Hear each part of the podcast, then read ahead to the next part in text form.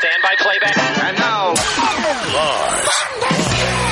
Real Red Meat Radio. I may be a white boy, but I'm not stupid. This is the Lars Larson Show. Somebody at the White House has been smoking the devil's lettuce. Honestly provocative talk radio. More than half the women in my cabinet, more than more than half the people in my cabinet, more than half the women in, in my administration are women. Lars. Never apologize for being patriotic. Our beloved republic is in the hands of madmen. This is a dark day. Now, here's your host, My memory is so bad I let you speak. Lars Larson. Welcome back to the Lawrence Larson Show, and Joe Biden is launching another election year stunt. Now, this one's relatively small, I have to say that. But just this week, he announced plans to unilaterally cancel out $1.2 billion in student loan debt. Now, I've had so many people misunderstand what's going on here. They say, well, that's great. He canceled out the debt. No, let's say it honestly.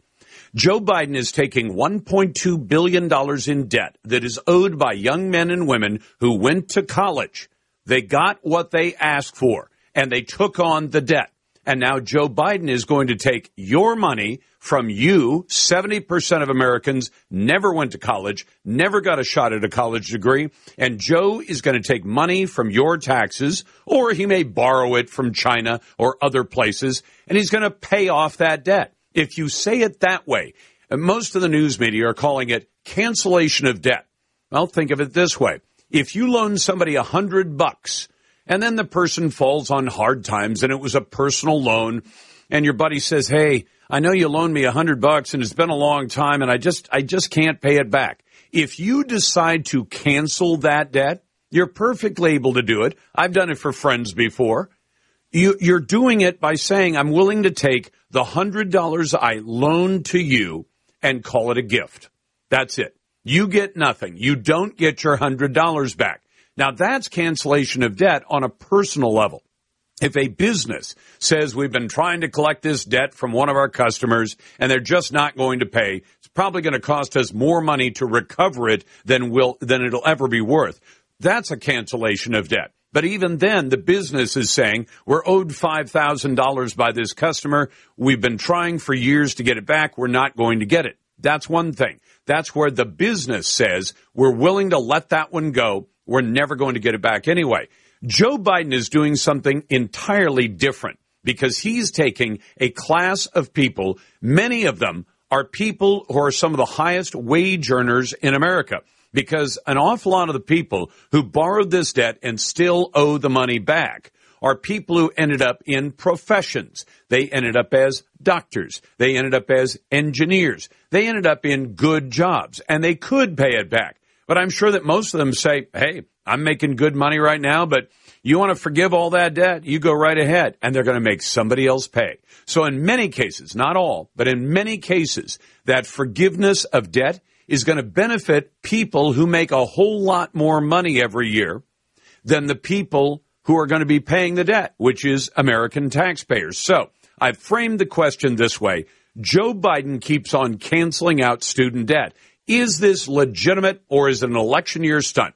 I would call it an election year stunt. Now, Joe Biden, way back in 2019 and 2020, when he was running for president of the United States, he announced, I'm going to get student loan debt forgiveness. And he promised about $10,000 for every person who'd taken out a loan. It's not being done, though, based on the basis of need. It's also not being based on the basis of circumstances. As you understand, a lot of those people who got loans out so they could become a doctor, a nurse, an engineer, a lawyer, any of those professions, some of those people are the ones who have the greatest amount of money, but they also make the biggest salaries. So take that into consideration. If Joe Biden, I, I still don't think it would be right to go out and pay off student loan debt for people who ought to pay their debts back. But even if that were the case, would you do it based on need? You'd say, well, show us your circumstances. Yeah, I went to college and then my mom got sick while I was in college and I had to drop out early and I was never able to go back and finish. Maybe you'd say that's a sympathetic case. We'll forgive you of some of your debt. But how about all the people, especially during the pandemic? There were doctors and lawyers and others who'd literally taken out hundreds of thousands of dollars in loans. They went to top flight schools. They didn't go to the state university. They didn't get the first two years out of the way in junior college. They went to the best of the best and they borrowed gigantic money to do it. And then they had their loans frozen during the pandemic. Do you know there was one study of this that actually showed those were the people who benefited the most. I know the popular picture that's made by local reporters who, or network reporters who say, here's this poor student who's trying to go to school and he either finished his degree and found out the degree wasn't worth the sheepskin that it was written on, or you say this is a person who's tried and tried and tried to get a job in his or her profession. No luck there. No, they didn't talk about the doctor or the lawyer or the other individual who's got a couple of hundred thousand dollars in debt and just for giving the payments without interest for a couple of years was worth twenty-five to fifty thousand dollars. In other words, in some cases, the amount of money that professional who has that degree that helped them get that high paying job would save more in interest payments during a single year than the average American who's working for wages earns in a year. That's the kind of outrageous nature this has. So, is this a legitimate move by Joe Biden or is it an election year stunt? I would say election year stunt. You can uh, find the X poll, used to be called Twitter, at Lars Larson Show and at larslarson.com, our website. It's always brought to you by AMAC, the Association of Mature American Citizens. AMAC has the conservative values I believe in. I joined the group. You should too. Just go to amac.us or call 888-262-2006. AMAC is better. Better for you and better for America. Let me tell you what's coming up this hour. The latest gambit of woke politics is to troll back through history and cancel anything unsavory, from street names, Confederate bases, and now dinosaur names too, with almost 40% of all personal income taxes going just to pay the debt uh, the interest on America's debt, should the government start prioritizing reducing the national debt over all other expenditures? We'll get to that as well if the Supreme Court's decision to not take the case of a high school says they're okay with racist policies in high schools, we're talking about one of the most elite public schools in America, public, not private. It's located in the Commonwealth of Virginia. And I'll tell you what, I think this is crazy that the Supreme Court would not take this up. Let's go to your calls. Thomas in Alabama, what's on your mind, sir? Hey, just uh, it's been a long time since I was in college, and you know, I just the the the whole landscape of higher education has changed so much in the last twenty years, and not for the better. And True. why is it not, you know, student loan or not? I mean, why is it not a bigger issue every two years when the entire House of Representatives and either the president or certain governors are up for election of just the the joke that higher education has become? and there, there's absolutely, in most cases, there's just no there. You, there's no benefit to the cost. I mean, you you you could fix are- this, Thomas. Most of the universities in America are public universities. The ones in Alabama are, for the most part, public institutions.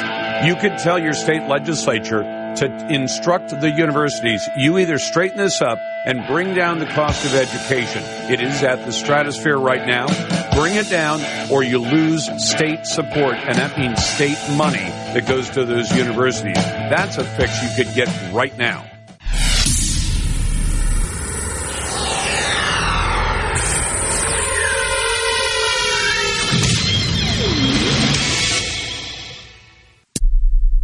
Hi.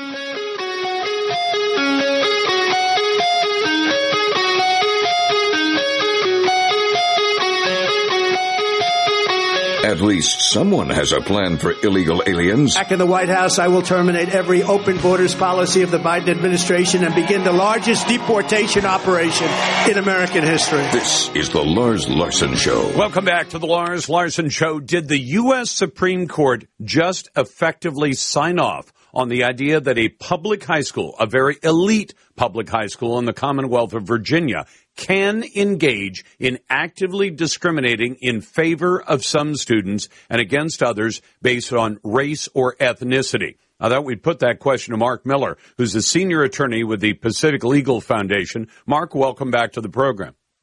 Always good to join you, Lars.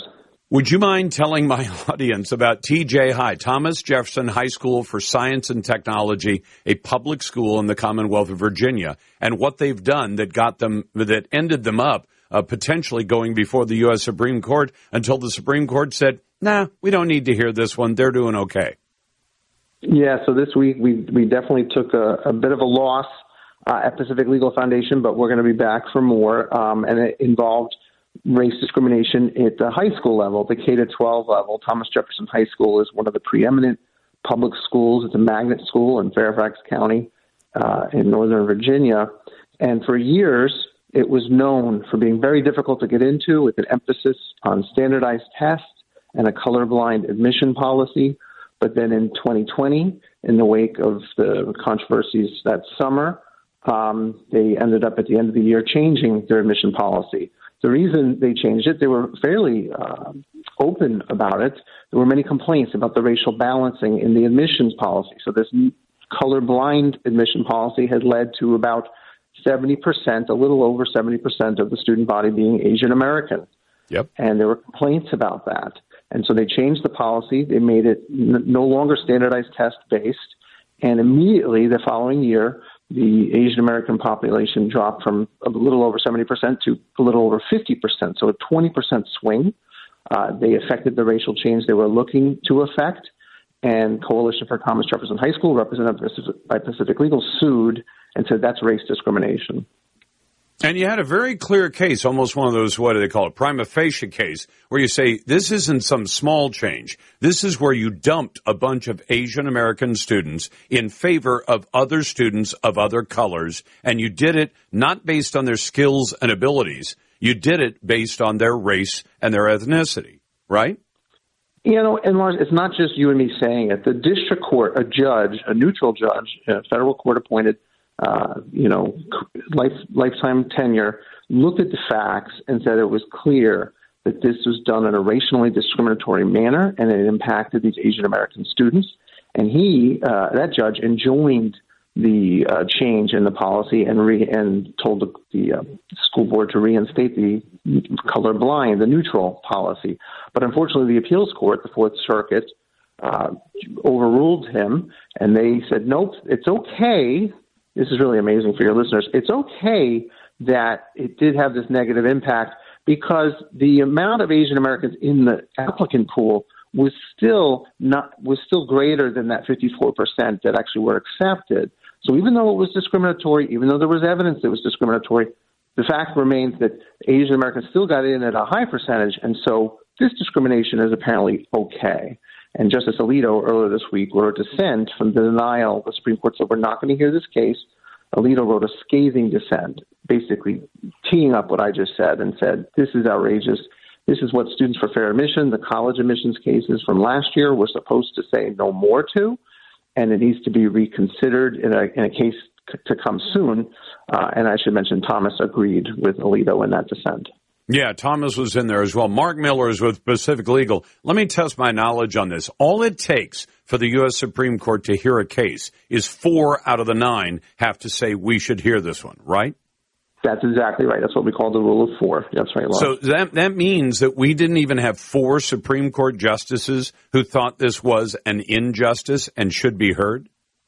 It's really remarkable. You know, there was another case that was denied. Um, it was not a PLF case, but it's on rent control we had Justice Thomas in that case this week write a statement explaining why that wasn't a good case. Why, well, two of them, why he didn't think those were the right cases to challenge rent control. Be that as it may, this was different. I, you know, this you have uh, Alito writing a scathing dissent, and he clearly was disappointed in his colleagues at the court, colleagues who would, you know, particularly Chief Justice Roberts. Um, you know, he certainly gets his complaints from the right side of the aisle. Me but, too. Yeah. Uh, I am not a fan. Let's say yeah, it that way. But on race discrimination, he has been strong. I think everyone knows that. He had said years ago, the way to stop discriminating on the basis of race is to stop discriminating on the basis of race. He's been very uh, straightforward on that topic. But here, he certainly does seem to have let down at least Justice Alito and Justice Thomas, who you don't see scathing dissents like this from denials of uh, hearing a case very often. Now, I'm not sure, Mark, that I can remember this exactly, but there have been famous race cases like reverse discrimination, the Bakke case, things like that. But but in cases like that, they, they sometimes I think they've waved them off, said, well, it's kind of moot now because Bakke's already you know graduated from medical school somewhere else or, or whatever. I don't remember that one precisely. But in this case, you've got real human beings. Asian American boys and girls who had the smarts to go to TJ High and were told, no, you can't uh, you're not the right color. If you'd been black or Hispanic or maybe even a white, we'd have let you in. But because you're Asian, uh, Asian descent, uh, you're you're not allowed to go. These are this is real damage being done to real people, right? There was actually 54 less Asian American students accepted that following year after the change was put in place. So you can say whether it would be 54, 53, 52, 55, who knows, but you can say that this 20% shift that was done to effectively and intentionally to change the, the makeup. Now, they, the school board would try and deny that, but there was evidence that the district court would not have ruled against the school board if the district judge wasn't sure. There was well, plenty of evidence to prove. How do, how do they deny that this isn't in the past? As I understand it, there are kids oftentimes not from wealthy families. You're not thinking, well, these are kids who, you know, come from families got lots of money for tutors and all these other gizmos and trips and things like that. These are kids who just sat down and did the skull sweat in front of a set of books and scored the, you know, scored on tests so they'd be, so they could show by their scores and abilities that they were able to do the work at TJ High. And they're being told, sorry, too bad. Uh, if you're a different color, we'd let you in. That's the effective message, right? That is, yeah, that is the effective message. What Justice Alito pointed out uh, in really the, the strongest moment in his dissent is what he said is what the Fourth Circuit held was that race discrimination is okay if it's not too severe. And the consequence of that is what you just said. Actual individuals are being hurt and not being allowed into this very prestigious public school system through no fault of their own, they've earned the right to go under the rules that were in place, but then the school board changed the rules to allow other people, more preferred people, to get in instead. I mean, Mark, uh, maybe they don't teach this in law school, but is is not too severe kind of like being a little bit pregnant? I mean, isn't race discrimination just what it is? You either did discriminate or you didn't. You can't say, well, it was only a little bit of discrimination. Can you? Yeah, I can't argue with that analogy. I think that's a great analogy, Largely have me smiling. And um, because analogies are the way we make our cases as lawyers, and that is about as good as it gets. The, the, and that's really what Alito's point was, what Justice Thomas signed up on, signed up for as well. And there are a number of cases coming to try and get this heard. You could argue, of course, we don't know why the other justices didn't sign on, but oftentimes they like to let a big ruling uh, simmer for a while before they return to it. So, Students for Fair Admissions was decided last year, the Harvard and North Carolina school, uh, decisions. And so perhaps you could say that the justices who shied away from this case just simply didn't want to wade back into the race in schools issue so quickly. But Pacific Legal and other organizations like us, but specifically Pacific Legal, we have cases in New York City, Boston, and Montgomery County, Maryland. The Boston case is teed up to be uh, challenged to the Supreme Court um, this spring. And we're going to be making the, basically the same arguments, the same arguments that persuaded Alito. And sooner or later, I would predict the Supreme Court's going to have to address this issue because you can't hide, you can't cloak race discrimination. If that's as simple as it is, then you know what's the point of the rule you know? It doesn't make any sense. Mark miller who's a senior attorney with pacific legal. Mark it's always a pleasure to have you on the show. Back in a moment we'll get to your phone calls and emails. Should dinosaur species names be updated to be i kid you not more inclusive? That's coming up next. The lars larson show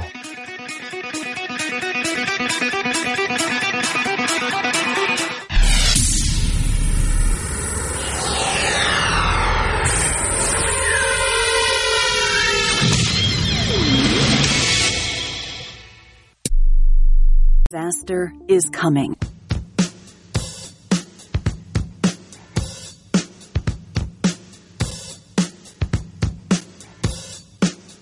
A message from Lars. I'd like to apologize to anyone I've not offended yet. Please be patient. I'll get to you shortly. Who's next? This is the Lars Larson Show. Welcome back to the Lars Larson Show. It's not going to surprise you one little bit before I get to calls uh, that now the names of virtually everything have become political footballs. And in this case, we're talking about dinosaur names. The, the, journal Nature writes about how, and here's the way they describe it, to explore how dinosaur naming has changed over the past 200 years, Emma Dunne, a paleobiologist at a university in Nuremberg, Germany, and her colleagues analyzed the names of all the dinosaur fossils uh, from about 251 million years ago to 66 million years ago. There are about 1,500 names in all. I don't think they got all of them into Jurassic Park. The authors wanted to know how much effort it would take to address what they saw as, I kid you not, problematic names for dinosaurs, which they describe as those, quote, emanating racism, sexism, or named under neo-colonial contexts or after controversial figures. They found several such names, about 3% of the total. So apparently the dinosaur names are not nearly as offensive as they thought they might end up being. But some of the names the team identified derive for colonial names for lands where species have been discovered. But some of the names are just plain common sense. For example, Stegosaurus. I didn't know this, but in Greek, that would be combinations of a couple of words that mean roof lizard.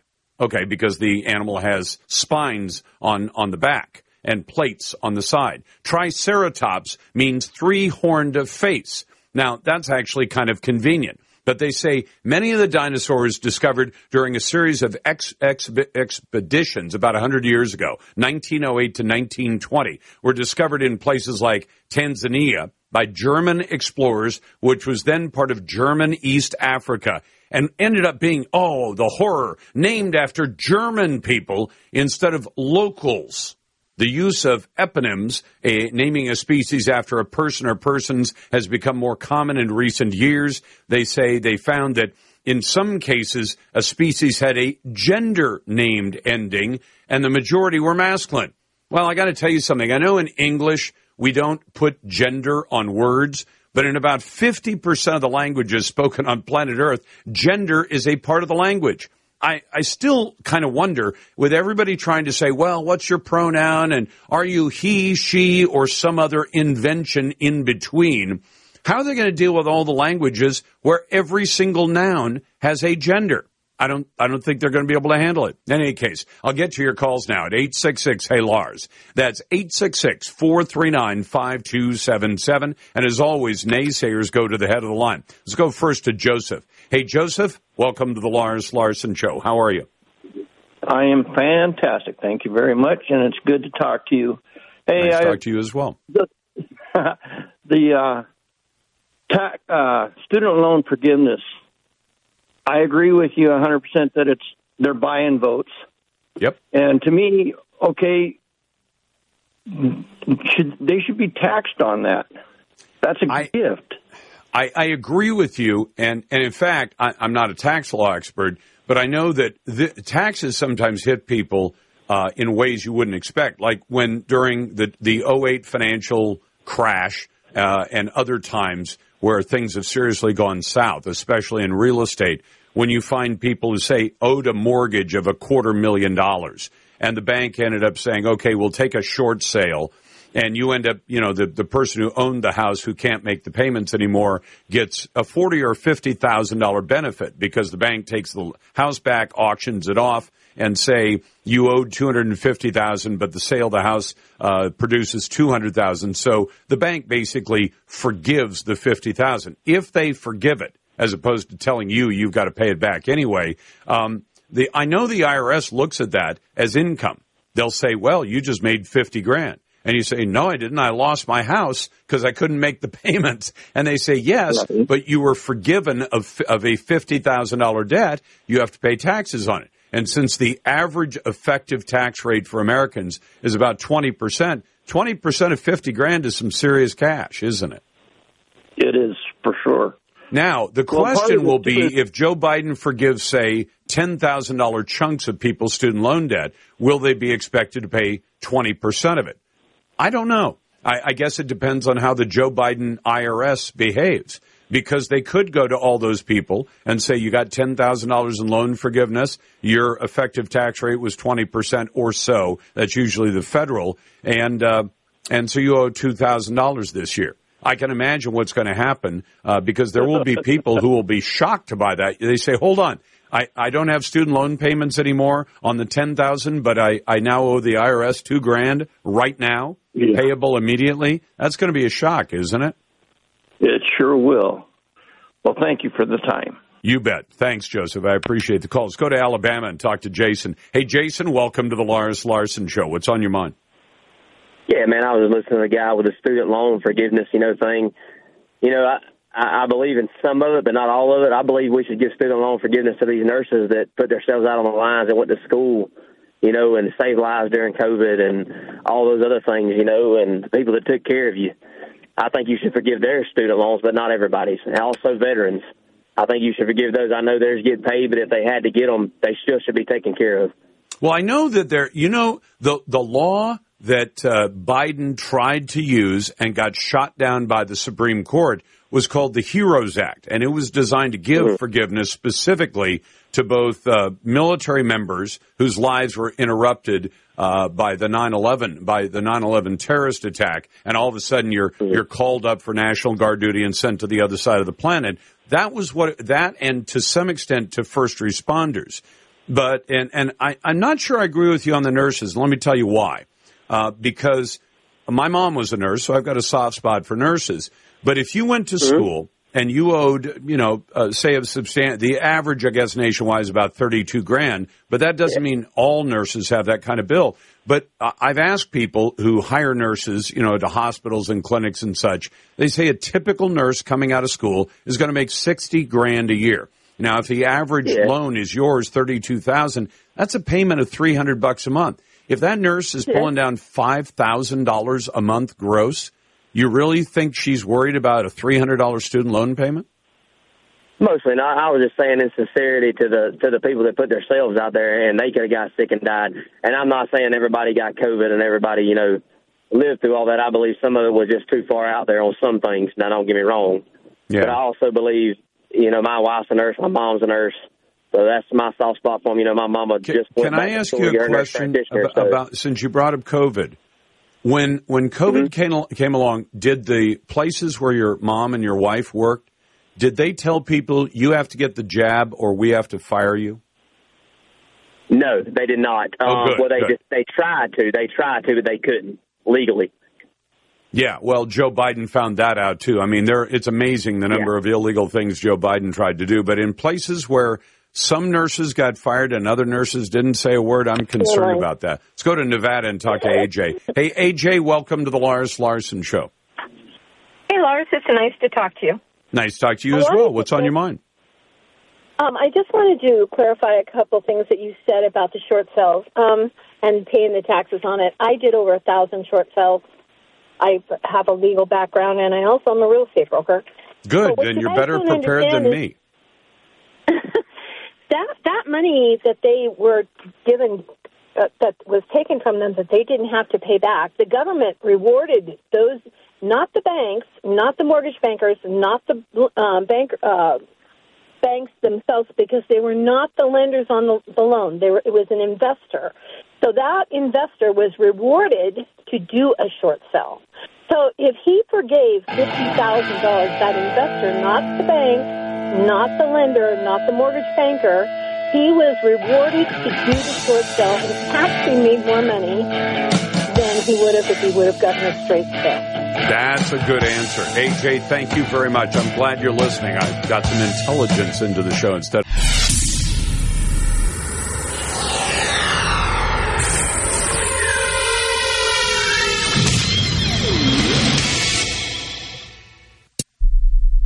Glad to get to your calls. We'll get to that in just a moment. I want to talk to our friend Akash Chougule, who is Senior Advisor for Americans for Prosperity. Akash, welcome back. How are you? Thanks for having me back on, Lars. I'm doing well, except now we're spending more on interest on the national debt than we even do on the defense of this great country. It's got that bad, hasn't it?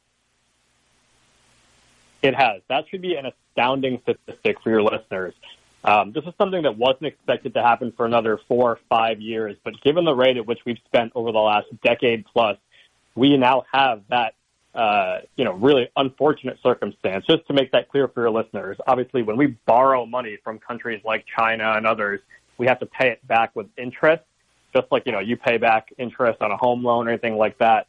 The interest cost for borrowing the money that we're spending is now more expensive than our national defense. It's also more expensive than Medicare. And so I think the uh, the uncomfortable truth that people need to come to terms with is one, both parties are to blame for this problem. Donald Trump is bad about this. Joe Biden is bad about this.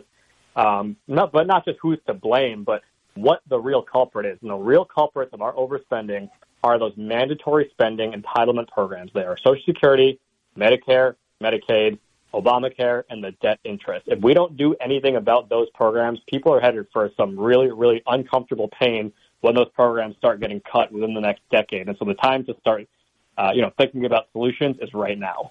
Well, and in fact, I think the time to think about it was 30 years ago, but we, some of us have been talking about it that long, and, and yet nobody wants to touch the third rail because what will you help me out with this because I use this as an example, but my memory is faded. It was either Chile or Peru or one of those countries that about that time, you know, 30, 40 years ago, said, "Hey, to its citizens, uh, you can you can be in in their version of Social Security, or you can go out with your money and take it out into the marketplace and you know take your chances." And people, you know, in America, I've heard people say, "Oh, that's crazy. I don't want to take my chances. I want a guaranteed check when I get old." And what they found was after, I think, 30 years, most of those people who took the I'm going to the private marketplace option uh, are now living on something like 85% of their working paycheck, which sounds pretty good. Is that the way it worked out?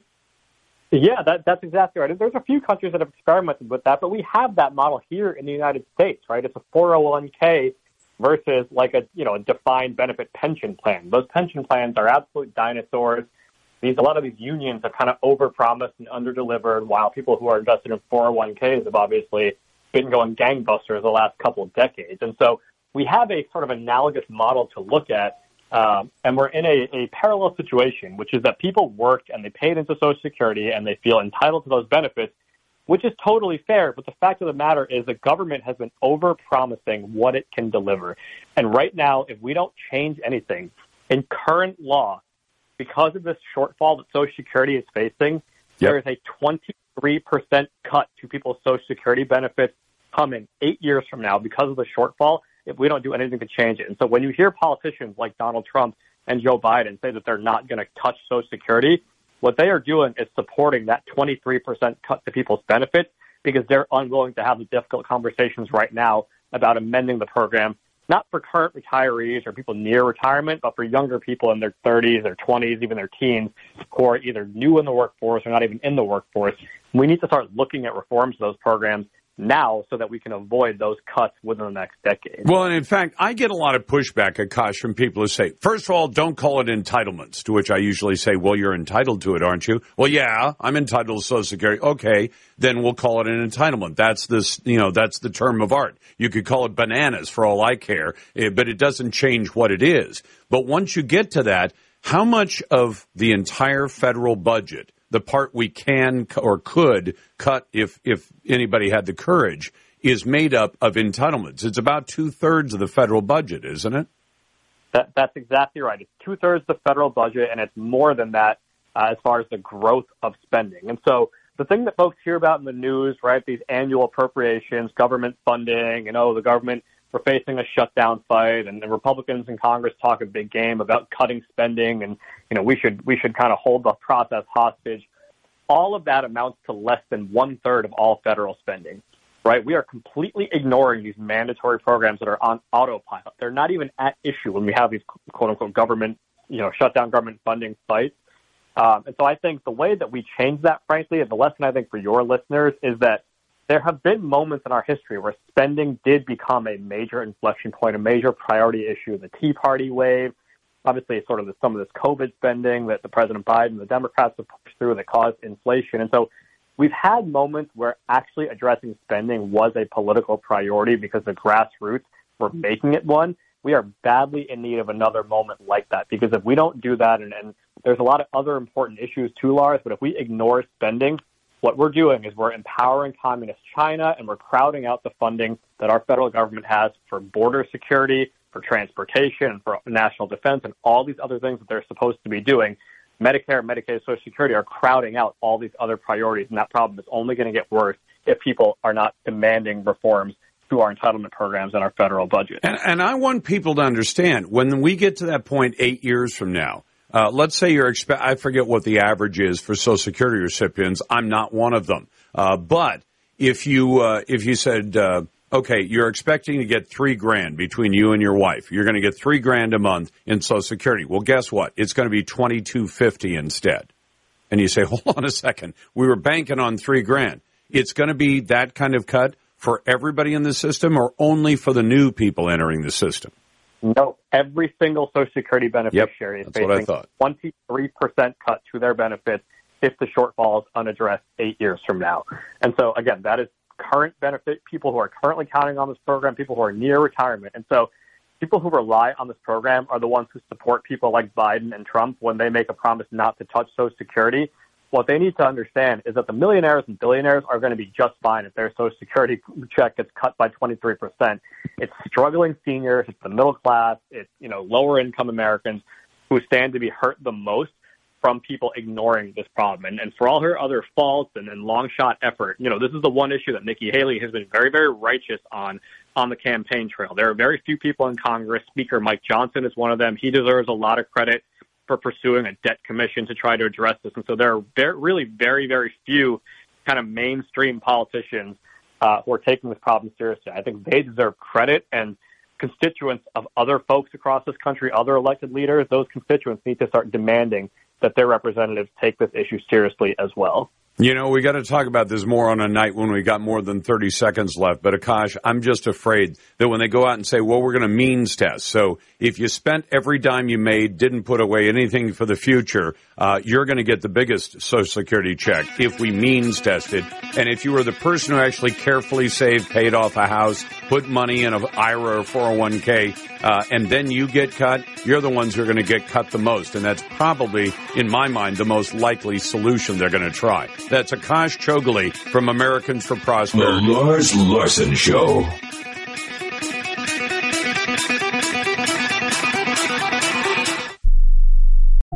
A promise is. Po- okay, it's a nice ride. It's going to happen. Stand by playback.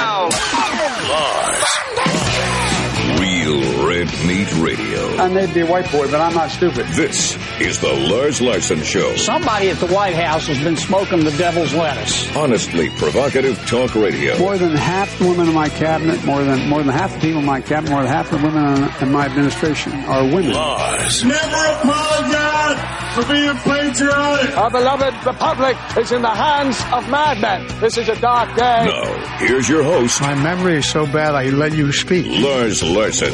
Welcome back to the Lars Larson Show. It's a Wednesday and it's honestly provocative talk radio for America. And you're invited to join the conversation. I'm going to give you a couple of thoughts, but after that, if you want to jump in, it's 866 Hey Lars. And if you happen to be a naysayer, you disagree with me, you see how we treat naysayers. I don't mind when they call. I want them to make a cogent argument and then be willing to stand up for what they said. Usually that's where it falls apart. So I like to ask for permission to ask a few questions of naysayers just so that I can show the folly in their position. But if you can stand up to that, we're good to go. Now, I want to tell you about something. It comes from my neck of the woods, but it is so evil. You need to know about this because people like George Soros have some evil designs on all of America.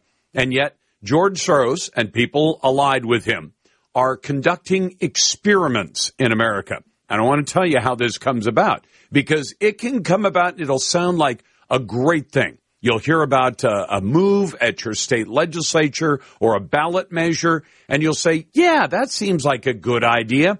We don't want to uh, send uh, drug addicts to prison. That was the popular refrain. But let me tell you what happened. The Democrats made a deal with the devil, and it actually sounds like a script for a low budget horror flick. So, a big pile of campaign contributions to keep politicians in office, in this case, as usual, the Democrats. But in exchange, you have to agree to a big and growing pile of dead constituents. It's just about that blunt. So the Democrats said, yeah, so we get a bunch of money for our campaigns. We just have to accept that some of our constituents are going to end up dead. Okay, done deal, they said. By the way, that dead pile of constituents, it includes children as well. So let me tell you, you know that we base this program out of our main studios in Portland, Oregon. Now, Portlandia is a pretty crazy place. So three years ago, the voters in the state were presented with a ballot measure that effectively legalized hard drugs. And I have to explain that. When I say effectively, you say, hold on, Lars, you're using a weasel word there. What does that mean? Well, imagine this. I mean, I used to live as a kid, I lived a couple of times in the state of Montana. It's a great state. Now, I don't know if the speeding laws are still this way, but for a long time, Montana was kind of a legend because you say, well, do they have speed limits in Montana?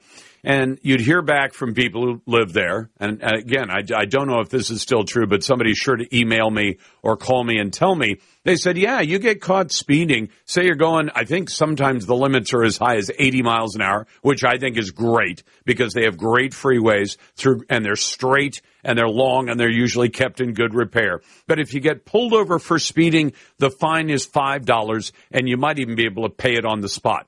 Now, for most people, that's a good deal. You say, okay, I can go as fast as I think is safe. And if an officer pulls me over, he's going to tell me it's a $5 ticket and I pay him and I go on my, about my way.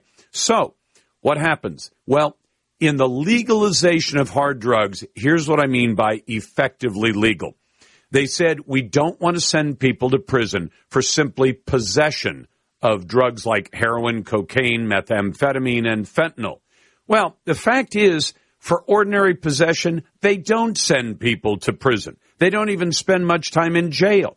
But they are threatened with a felony conviction, which in theory could send you to prison. But as I said, these days, prisons all over America are mostly for the worst of the worst of the worst. Rapists, murderers, really serious criminals, or people involved in drugs who are on the drug dealing side. The ones who are caught with a few pounds of heroin or methamphetamine or fentanyl, yeah, that can get you to prison, and it should. But what they said in this ballot measure was we want you to simply write the drug addict that you catch with fentanyl or heroin or cocaine, we want you to write them a ticket. And the ticket is $100. But then you have to tell the drug addict, this is what police officers were forced to do. You have to tell this addict that you just wrote up for what used to be a felony, which is now basically like a bad traffic ticket. You have to tell them if you call this 1 800 telephone number, you're going to talk to somebody. All you have to do is talk with them about going into drug treatment. And then the $100 goes away and the ticket goes away. So, how did this get passed? Well, it got passed because the evil billionaire George Soros, through his East Coast Drug Policy Alliance, funded this ballot measure. He put about five million bucks into this. Most of the money came from him or from the Drug Policy Alliance, which is funded by Soros. Now, why would they do that? The opposition side, the folks who said, don't pass this, it's going to be disastrous, it's going to kill people. They raised less than 10%. In fact, I think it was about 3%. So $5 million comes in to pass the ballot measure. $200,000 is raised to oppose the ballot measure. Guess which side won? Yeah, the money worked. The voters said yes. And the legalization in the last couple of years has produced, and the numbers just came out this week, the single biggest increase in fentanyl overdose deaths in all of America. Now, if you say, Lars, we know that fentanyl deaths are increasing nationwide. I mean, it's, it's huge. Might be 100,000 people or more who die of fentanyl this year. That's true. It has gone up. In the last several years, the amount of fentanyl overdose deaths has increased by about 100%. It's doubled in the last three or four years. How much has it gone up where this ballot measure was passed by the evil George Soros? The death rate has now reached the highest point of any American state 1,500%. If you want to think about it a different way, while fentanyl overdose deaths have doubled in America, they've gone up two times in America, they've gone up 15 times where this ballot measure was passed. And the body bags are piling up. Now, they've done some polls just a couple of years after the voters voted overwhelmingly 58% yes, let's replace felony treatment of drug addicts with a ticket that you don't even have to pay. Now they've gone out and they've surveyed the voters, the same voters who voted that, are now saying by a two thirds majority, 64% of them say, let's go back. Let's do, let's go back to the old rules. Now, the problem is the legislature, which could act very quickly, is controlled by majority Democrats, in one case, a supermajority, and they know if they cancel the Soros drug experiment, the one that uses Americans as the lab rats in the experiment, they're going to lose big time donors that keep them in office. Not just George Soros, but a lot of other liberals who say, no, we think drug legalization is great. It works great in Portugal. Why wouldn't it work here? Well, the laws for civil commitment are different in Portugal as well. So, guess what? The Democrats are once again offered a choice stacks of body bags or stacks of campaign cash. Now, I'll give you three guesses which one Democrats pick in that case, and the body bags are going to keep piling up. Glad to be with you on a Wednesday. Always glad to take your phone calls and your emails. Coming up, has hate against churches and Christians in particular been rising dramatically in just the last five years? We'll talk about it next on the Lars Larson Show.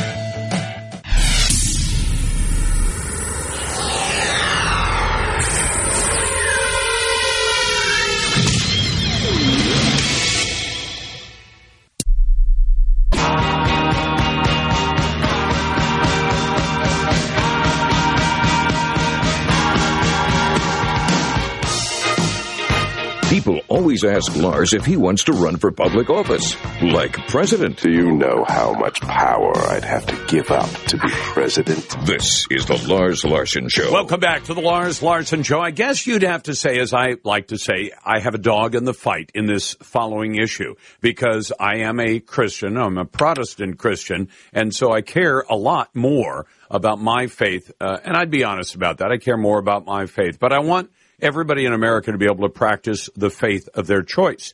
Some people sadly practice no faith at all, and that's especially sad. But now we have seen in the last several years a gigantic increase in violence against Christians in particular. Now, this is the kind of thing where you find out which groups of people uh, it's okay if bad things happen to them in America. The mainstream media, for the most part, ignores it. So if you see offenses against a Muslim mosque, you're going to see news reports and probably police investigations. If you see attacks on a Jewish synagogue, you're going to see uh, lots of news reports and lots of action by the police. Christian churches, not so much. And the young lady who knows all about this is Ariel Del Turco, who's with the Family Research Council and the author of a brand new report titled Hostility Against Churches is on the Rise in the United States. Ariel, welcome to the program. Thank you so much for having me. Now, I don't want to misstate the results of this. How much has violence specifically directed at Christians increased in America? Yeah, so Family Research Council has been tracking this since 2018, um, and we have seen a significant increase over that period of time, especially uh, from last year, 2023 to 2022, uh, last year we saw 436 what we call acts of hostility against churches. That includes vandalism and arson, uh, bomb threats, uh, gun-related violence, and other types of incidents. Um, and that is more than double the previous year, which was only 195, which is still significant, but it's more than double. Uh, and even 2022 was double what 2021 is. So this is a rapidly increasing problem. And we think it's a serious concern for anyone who cares about religious freedom, who cares about the ability of people to go to church without feeling like they are being targeted by their community or especially feeling like they might not even be safe. So we think this is something worth looking at. I think it is, and not just because my pro my Christian bias. So, but Ariel, I always tell my audience if I've got a dog in the fight, so that it, they understand I'm I'm not afraid to disclose my biases. But what's driving it? That's really the question at hand. And it's hard to know, right? It's hard to know what's going on in the human heart. Uh, but we see some trends in culture that seem to be correlating with this, right? We see in media where churches are presented as uh, old fashioned and backward, and that religion is seen as a, a, source of oppression for different minority groups.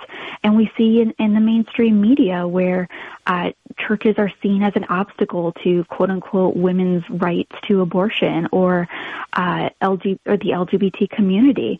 And we know that this is a misframing of the issues and that these are lies, but this is what the media and academia, uh, and how, this is how they're painting Christianity and Christians. So of course, it makes sense that we're going to see a collapse in societal respect for Christianity as a result of that.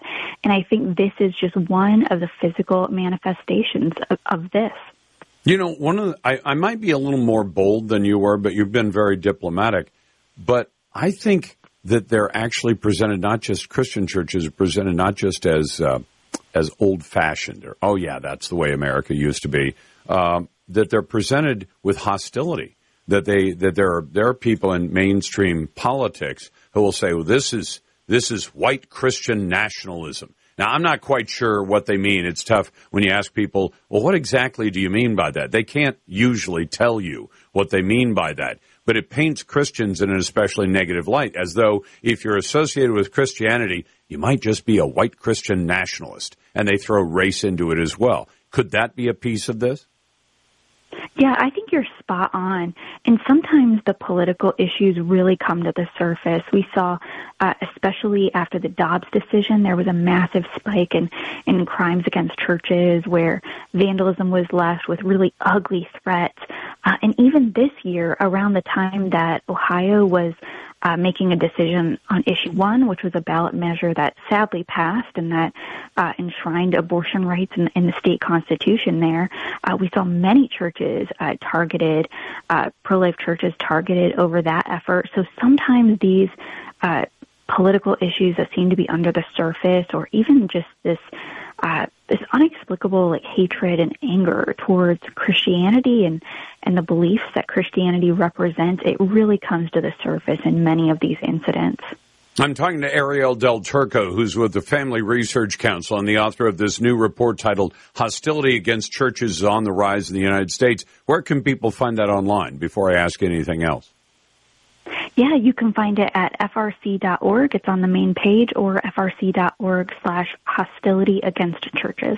Okay, so how much of this, Ariel, has something to do with both transgender issues, which have come to the fore in the last half dozen years in a way I've never seen them in America before, and, and other issues of sexuality and people's lifestyles? Well, we saw a handful of incidents that tended to be motivated by uh, what I would call transgender violence. Uh, we saw vandalism that said trans power.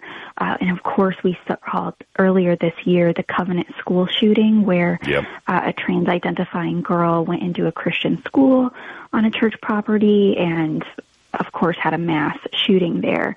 So we have seen some incidents like that.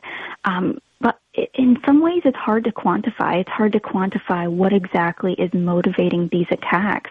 And sometimes, as you indicated, uh, the motivations pe- people don't always say, you know what, I'm going up to this church and I'm going to tear down a statue or throw a brick in the window uh, because of because the church represents an obstacle to uh, transgender identities or policies. However, sometimes that just seeps in through the culture, right? This lack of respect for Christianity because we are seen as uh, an obstacle to uh, whatever the latest fad in these faux rights are. Uh, it seeps in, and so we don't know the full effect of, of some of these lies and these harmful narratives that the media is telling. Well, and even if they know, if the authorities know what the cause was, I mean, I, would give you, you, the one you mentioned, the uh, Covenant School uh, that uh, in Nashville, where there was this horrible shooting. It apparently involved a transgender individual who left behind a manifesto that had, uh, since p- parts of it have leaked out, uh, it left a, a, great indication of, of why this happened and what the motivations might have been. And they took all kinds, that they being the authorities, police, etc., took all kinds of efforts to try to make sure that that didn't become public or didn't become public very quickly. What should we read in that? Yeah, there's certainly a cover up here.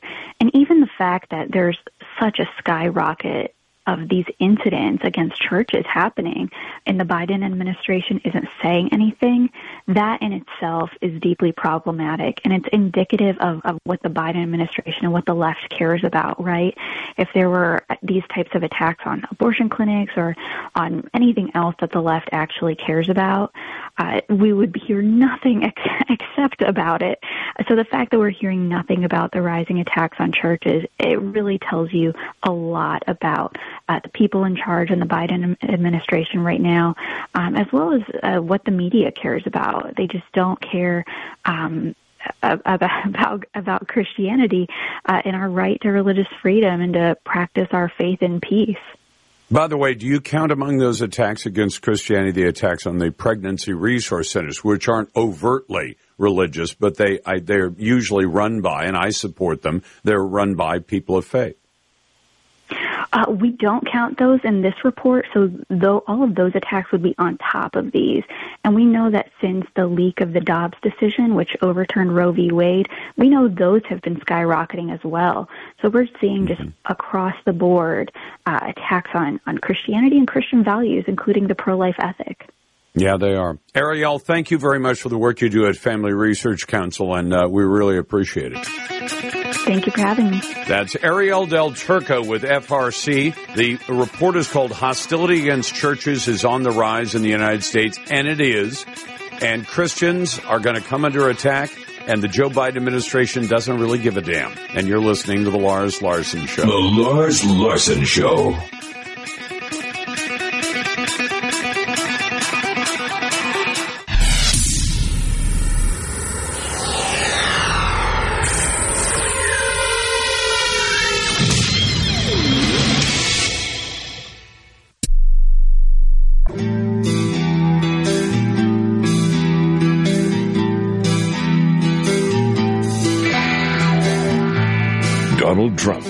Warning to Hamas at the Republican Jewish Coalition Conference. If you spill a drop of American blood, we will spill a gallon of yours. This is the Lars Larson Show.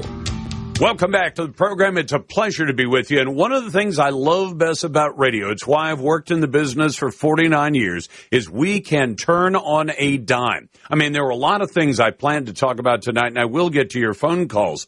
But this story has literally broken within about the last hour or so. And it's kind of stunning. I mean, we've talked plenty about the nuclear ambitions of Iran, about the fact that that is a country that's a major league sponsor of terrorism, not just on the, in the Middle East, but around the world. And uh, we've talked about how they want to achieve some kind of nuclear weapon. And you always assumed, well, they're going to get it from all those spinning centrifuges that are located somewhere in Iran. I hope our intelligence agencies, if they're not too busy messing up elections, might actually get to that. But consider this story that just broke, as I said, within the last hour or so. The U.S. Justice Department has unsealed new charges against the leader, one of the leaders of the notorious Japanese Yakuza gang, who they accuse of attempting to traffic in weapons grade plutonium and uranium, and he was trying to sell it to Iran. That this is this is stunning. I mean, I understand that Iran has tried to pursue making its own nuclear weapons, but I'll credit both ABC and the Jewish News Syndicate. Uh, the defendants, according to Anne Milgram, who is an administrator with the DEA, the defendants allegedly offered uranium and weapons grade plutonium, fully expecting that Iran would use it for nuclear weapons. That is the story that's breaking. So, charges have been brought. Now, usually, if we've got a sourced uh, story of some kind where they say we think this is happening, it might be happening, this is where the U.S. Justice Department has announced that a Japanese Yakuza gang leader who acquired and they're identified as has acquired weapons grade plutonium that he intended to sell to Iran. Takeshi Ebisawa, 60, a Japanese national, smuggled uranium and weapons grade plutonium from Burma to Thailand for sale to a man posing as an Iranian general. The man was actually an undercover source for the Drug Enforcement Administration. That's got to be an interesting bust where the DEA ends up finding out it's not heroin or cocaine, it's plutonium. And here's what it says in the charges. As alleged, the defendants in this case trafficked in drugs, weapons, and nuclear material, going so far as to offer uranium and weapons grade plutonium, fully expecting that Iran would use it for nuclear weapons. They said this is an extraordinary example of the depravity of drug dealers who operate with total disregard for human life. As I said, in case you missed it, in the last hour or so, the story is broken that the DOJ, Department of Justice, has brought charges. Apparently, some of this was happening in early 2020. Yakuza is an umbrella term for Japan's major organized crime syndicates, according to JNS, similar to the American mafia. Former U.S. President Barack Obama had sanctioned the Yakuza and several other criminal organizations, which he said have reached such a scope and gravity that they threaten the stability of international political and economic systems. Ebisawa, the man who's been indicted, procured the nuclear materials from a Burmese rebel group. Now, where'd they get it? And intended to sell them in exchange for money and weapons, including surface to air missiles which the Iranians are reasonably good at making.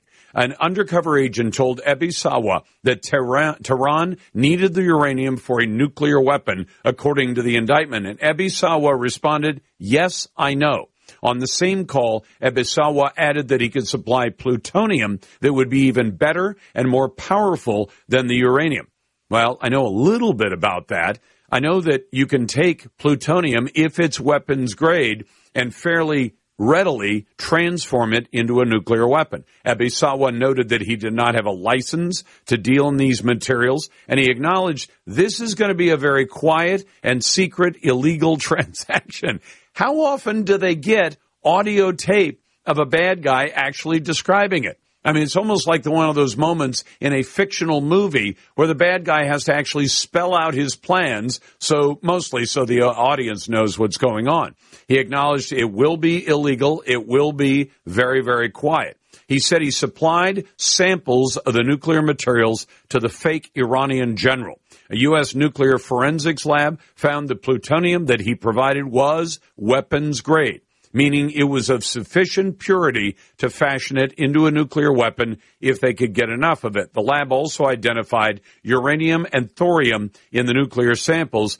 It's not clear where or how the Yakuza leader and his Burmese rebel co conspirators acquired the plutonium, which can only be created in a nuclear reactor. Now, a 2010 documentary, so almost a decade and a half ago, a documentary showed that Burma had a nuclear weapons program. A UN report that year accused North Korea of exporting its nuclear technology to Burma, Iran, and Syria. I'm getting this at the same time you are, folks. This just broke. The Nuclear Threat Initiative, which is a think tank that tracks nuclear proliferation, does not assess that Burma has a nuclear weapons program but they're making the material. Iran has enriched uranium to 84% purity, which is just short of the 90% purity that they would need to be able to make nuclear weapons. But the International Atomic Energy Agency says there is no civilian use at all for levels of enrichment that Iran is undertaking. Now, the Justice Department said today that the charging documents do not indicate that Ebisawa was ever in contact with any Iranian officials. He was arrested in New York, but he was faked out. It was a sting operation. He and his co-conspirator are going to be arraigned in federal court in the Southern District of New York. They mean Manhattan on uh, tomorrow. He's been indicted on eight felony counts, including international trafficking of nuclear materials, conspire, conspiracy to acquire, transfer, and possess surface to air missiles, and he faces multiple potential life sentences. He's currently being held in a federal jail in Brooklyn. Well, I hope they can hang on to him better than they hung on to Jeffrey Epstein. That's for sure. Let's go to Joel. Hey, Joel, welcome to the Hey. Lars Larson Show. What's on your mind? Well, things have changed in the last hour. I've been waiting to talk to you, but yeah, I had a neighbor who happened to be a nuclear. He taught nuclear physics at Berkeley and Stanford. Yeah. And and uh, he taught me uh, a bunch of stuff that I I can't tell you all about on the radio. But um, okay. Um, the the fact that I've been thinking for the last five years that either the Soviet Union or China would hook up because they were kind of backing up uh, Iran with you know Yeah. working us sideways.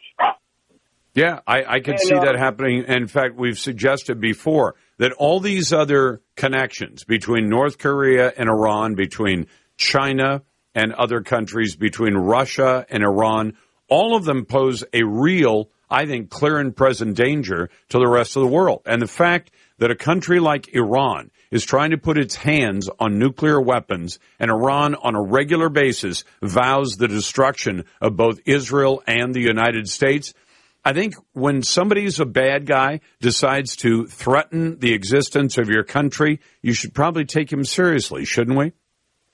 Oh yeah, here's uh, not just your country, but the world. I mean, they they got a religious what they what more than one person has mentioned in the last couple of months on the radio is that we we've got uh, that's like hard to stop the religion level of brainwave that concludes that they're they're the only answer. Interesting. I appreciate the phone call. Back in just a moment. We got a lot to talk about, believe me, folks. 866 Hey Lars. And in a moment, our foreign nationals getting involved in the elections in San Francisco. We're going to talk about that coming up next.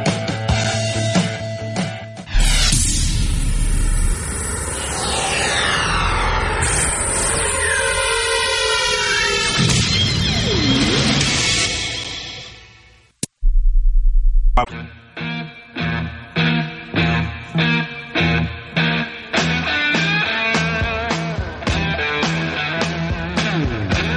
Some solid advice from Senator John Kennedy. Look, if you hate cops just because of the cops, the next time you get in trouble, call a crackhead. This is the Lars Larson Show. Welcome back to the Lars Larson Show. It's a pleasure to be with you, and I'm glad to get to your phone calls and emails. I find this absolutely lunatic. We've talked about San Francisco and about what I think is a crazy decision to say we want on our elections commission for the city of San Francisco a person who is a foreign national and has absolutely no right to vote, but we want her as one of the voting members of the elections commission in an American city. I thought maybe Sean Fleetwood could help me straighten this one out or make it more understandable. He is a staff writer for the Federalist and a graduate of the University of Mary uh, in Washington. Uh, Sean, welcome back to the program.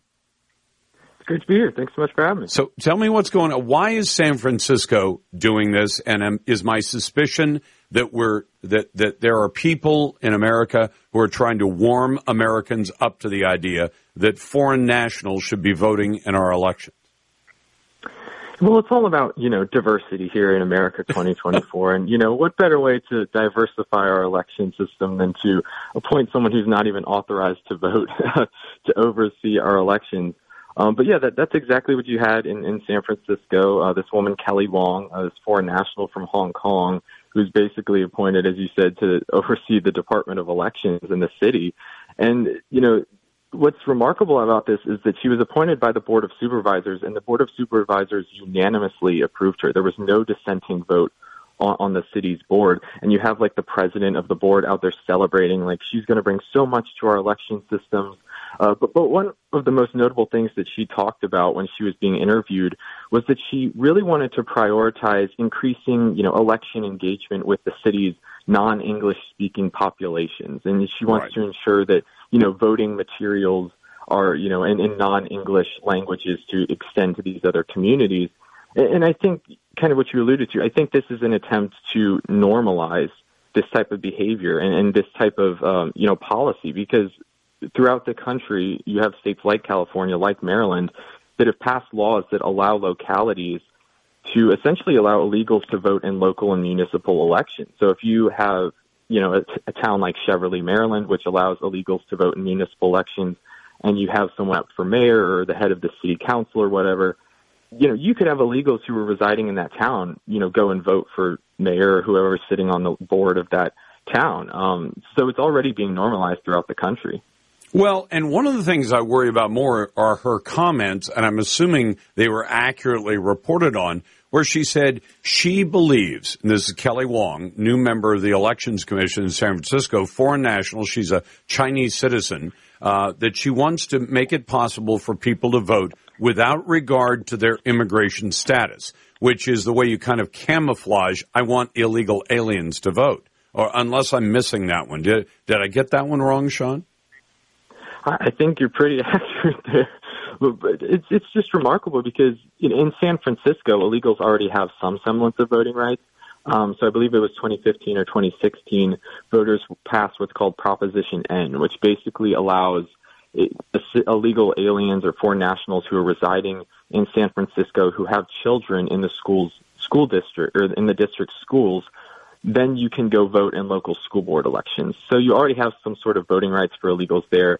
But yeah, I, I would not be surprised if at some point in the near future, San Francisco passed a re- resolution or an ordinance that essentially allows illegals to vote in any type of local election because this is the road that we're headed down. And, you know, kind of big picture stuff here, you know, we have this ongoing invasion at the southern border. You know, Washington Examiner put out an article a couple of weeks ago, you know, talking about how at least 10 million have come across the border. And we talk about, you know, illegals and, and Democrats wanting to give them voting rights. But even if Democrats at a national level cannot grant citizenship to the illegals who are already here, those people who are already here are going to have children. And upon their birth, they're automatically going to be granted citizenship. And it's someday they're going to vote. So Democrats are always playing the long game, even if they don't manage to get, you know, their desired outcome right now at this very moment they have a long-term plan of essentially creating a whole new electorate to basically wipe out, you know, U.S.-born citizens. Well, and if you if you legalize their status in the United States, the averages right now, Sean, and these are from uh, INS, uh, the averages are that for every person who comes in and uh, with a green card status and stays and becomes a citizen is allowed to go through what's called family reunification which means you can you can bring in mom and dad, grandma and grandpa, cousins, uncles, whatever, uh, to be reunified in America. And they said the average number for each person who brings in folks through family reunification is three. So if you let 10 million illegals in, which Joe Biden has done, as you point out, in the last three years, probably another 3 million this year. If their status is legalized in any way that puts them on a path to citizenship, it's not 10 million or 12 million. It's about four times that number. It's that number plus three times that number. So we're talking about from his actions or inactions over the last three years, or uh, uh, counting out to the end of, of Joe Biden's term uh, at the end of this year, could be as many as 50 million additional people brought into the country. And that's on top of the the one million a year or so that we allow to come in through the regular process and become green card holders, which also totals up over ten years to be twelve million plus three each in family reunification. We're talking about perhaps by the end of 10 or 15 years, as many as 100 million additional people in a country that's now at 350 million will be at 450 million, not even counting our local birth rate. Yeah, I mean, the foreign-born population is, is starting to outpace the U.S.-born population. And, you know, we talk about illegal immigration all the time and, and people breaking the law to enter the country. But, but as you just perfectly laid out, you know, we don't even talk about the legal immigration system and how it's so broken and disastrous with things like chain migration, like the visa lottery, where you just, you know, basically pick a name out of a hat and you get to come and you come in, you know, like Oprah's big giveaway. It's just this whole you know, disaster of a system that's been left unaddressed and been further exacerbated under the Biden presidency. Um, and, you know, Democrats love to say, oh, this is just, you know, the great replacement racist conspiracy theory. But you have Democrats out there like Dick Durbin, you know, uh, Castro from Texas, Democrat representative, out there bragging about how basically this is exactly what they intend. They're bragging about how these uh, foreign-born populations are more likely to vote Democrat. And basically, what we're headed towards, essentially, I fear, is a one-party state in America, where you know the Republican Party is practically non-existent. That there is no legitimate pushback. Well, and ultimately, you know, Republicans are if they don't have the power, if they're not in the White House or don't control the Senate, you're not going to be able to point, you know, people to the Supreme Court. And eventually Democrats are going to control the courts who are basically just going to, you know, greenlight every radical unconstitutional policy that comes down the pipe. And sadly, I think that's what we're headed towards. I think it is too. Sean Fleetwood is a staff writer of the Federalist, and uh, Sean, it's a pleasure to have you on the program, and I, I, share your concerns about this because I think I think this is an existential threat to the United States, and frankly, Joe Biden is allowing an invasion of our country. Sean, thanks for the uh, thanks for the time tonight. You're listening to the Lars Larson Show. The Lars Larson Show.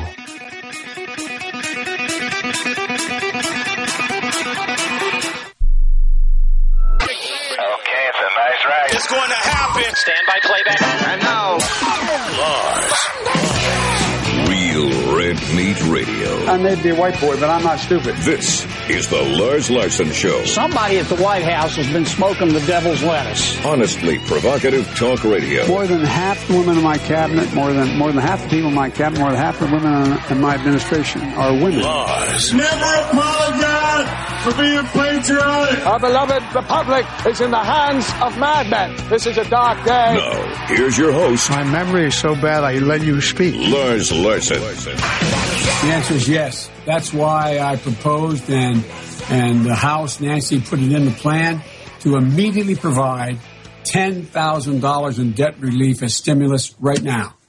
Right now for students. A minimum of $10,000 relief. Now, do you remember when that campaign promise was made? I mean, it was all the way back in the year 2020 before the fraudulent November election in November of 2020 that placed a demented Joe Biden in the White House. He made the promise, I'm going to provide immediate debt relief for literally hundreds of billions of dollars of student loan debt. Well, guess what? There's a lot that's happened in the last three years or so. And part of that was the Supreme Court telling Joe Biden, you don't have the authority to simply forgive student debt. He had originally promised or proposed to relieve about $400 billion, four tenths of a trillion dollars in student loan debt. Now, I think that's problematic anyway, but he was told by the Supreme Court, you don't have the authority. So what has he done? Does Joe Biden follow the rules? Does Joe Biden care about what the law says? Of course not. So, just today, he's announcing another 1.2 billion of student don- uh, lo- student debt relief for about 153,000 borrowers. These are young men and women, probably some pronouns in there too, who've decided, I got college, I borrowed the money, I don't want to pay it back. And of course, Joe Biden gets something out of this too. He gets to spend your taxpayer money that comes from the 70% of the population who've never gone to college, who never got even a shot at a college degree. They certainly didn't borrow a big pile of money and then go off to college and then say, oh, uh, gee, I got a degree in something stupid that isn't worth anything in the private sector in terms of a job. I don't really want to pay the money back.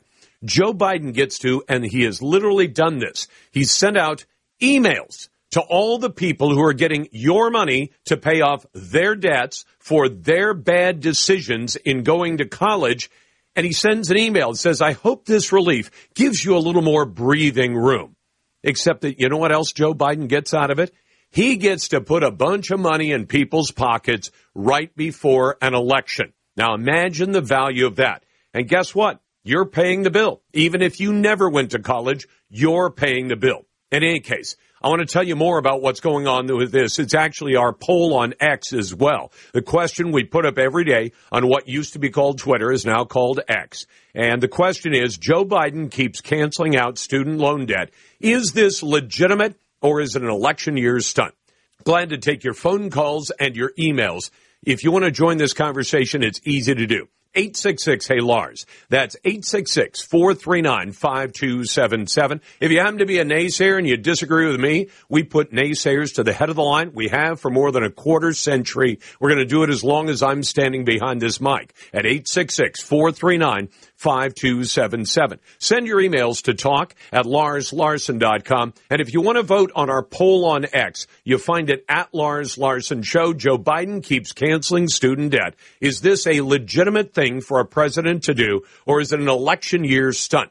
You can find the poll on X, and then if you want to vote or call the show, it's easy to do. But let me tell you why this is so very, very wrong. I'm not saying it's not popular. There are a lot of Americans who decided, I've got to go to college. Now, to some extent, they were led astray. And they were led astray by some of the worst things that politicians do. Because I've heard politicians at every single level of government, city council, state legislature, the presidency, the House, the Senate, they all come out and say why everybody should go to college. And I've told you why that's hogwash. If you talk to economists, and I do from time to time, and you ask them, in a technolo- technological society like America, what percentage of jobs actually need to be filled with somebody who has a college degree? And the answer is somewhere between 25 and 30 percent of those jobs would actually benefit from somebody who has a college degree. The other 70 to 75 percent of the jobs, you don't need a college degree it might actually work to your detriment when you're looking for a job. You may need some technical instruction. Maybe you need a certificate you get from a community college in a specific skill, like accounting or bookkeeping or welding or whatever it happens to be. But if you're not going to be a doctor, a lawyer, an engineer, uh, a full-fledged certified public accountant, you probably don't need that college degree. It's a waste of four years, and in this case, it's a waste of other people's money.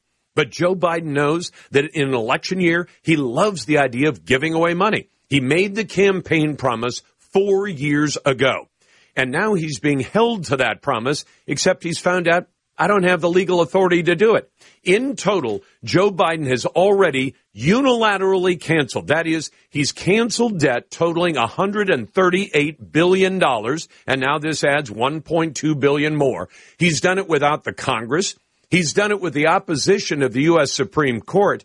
He's done it against all common sense and sensibility because he's telling Americans 70% of you never sat in a college classroom. You never got a shot at a college degree, but there are a bunch of young people who had that opportunity and they blew it.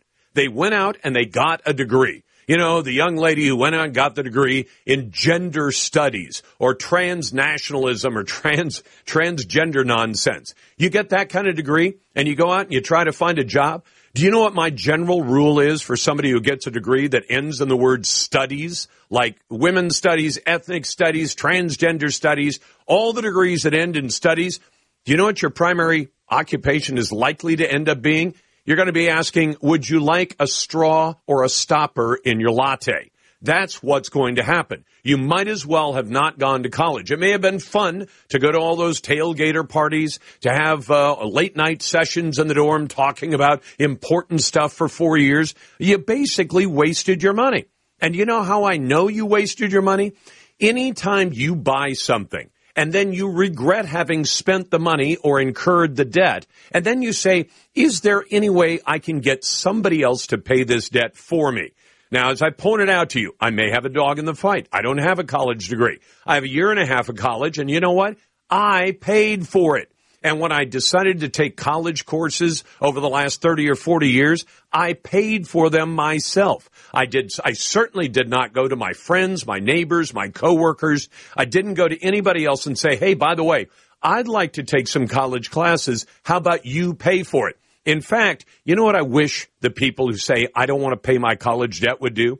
I wish they'd go to whatever job they have today and then ask their coworkers, hey, I went and got this college degree. It doesn't seem to be worth anything in the marketplace. I can't sell my skills for anything. Would you guys mind taking up a collection, maybe a GoFundMe? Would you pay off my college debt? And when, when you tell that to people, and I may end up telling it to a naysayer or two today, they'll say, well, I can't just go to my friends and neighbors and coworkers and ask them to pay my debt.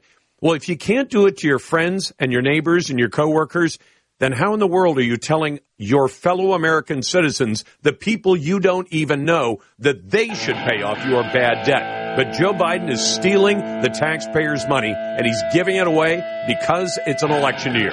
You're listening to The Lars Larson Show.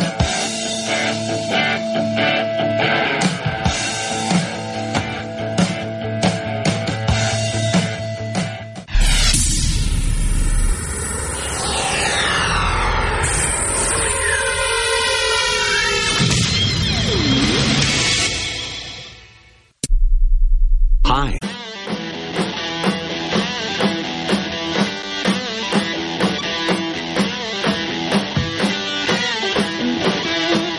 Another strong take from President Biden on AI and the weather. Helping web tech, uh, the web, tel- the Webb telescope. My God, what is this? This is the Lars Larson Show.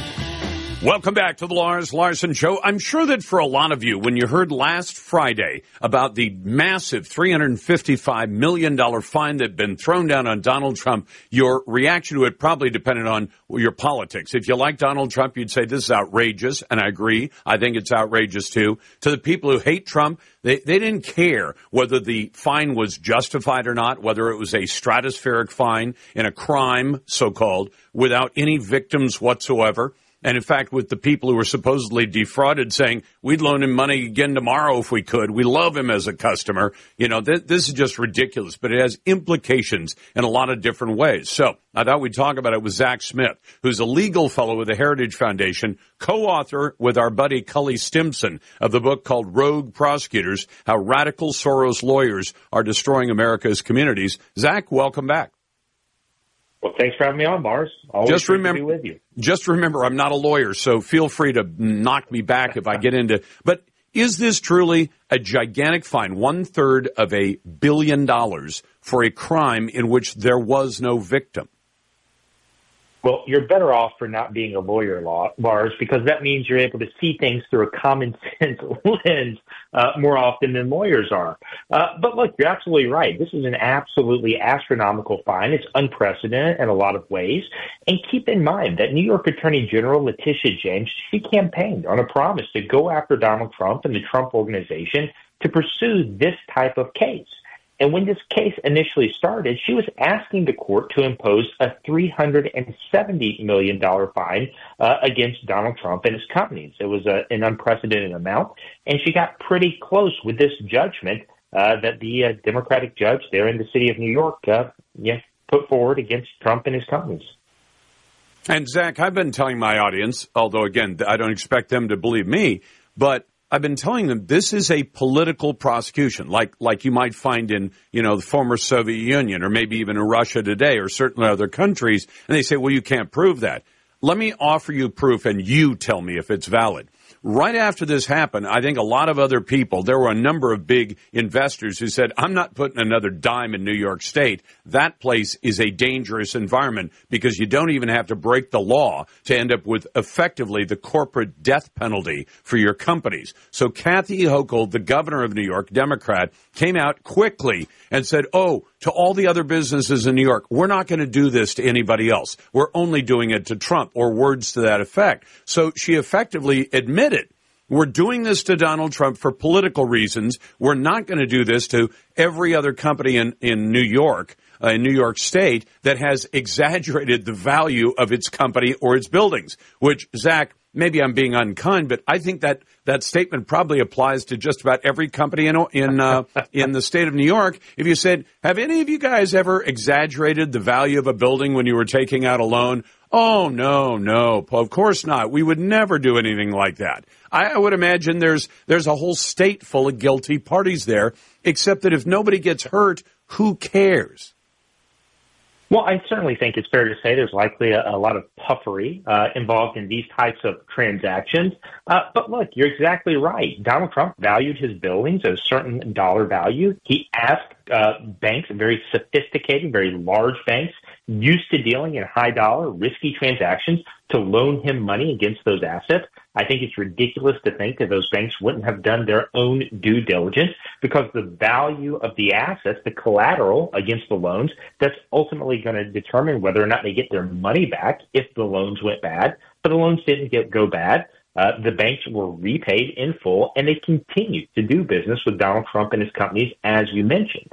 Now, in terms of you know the the attorney general pursuing only Donald Trump, you know, making this a one-off type of case, that should be very troubling to anyone. You know, this may be what the attorney general and the governor are saying today, but that can change on a dime.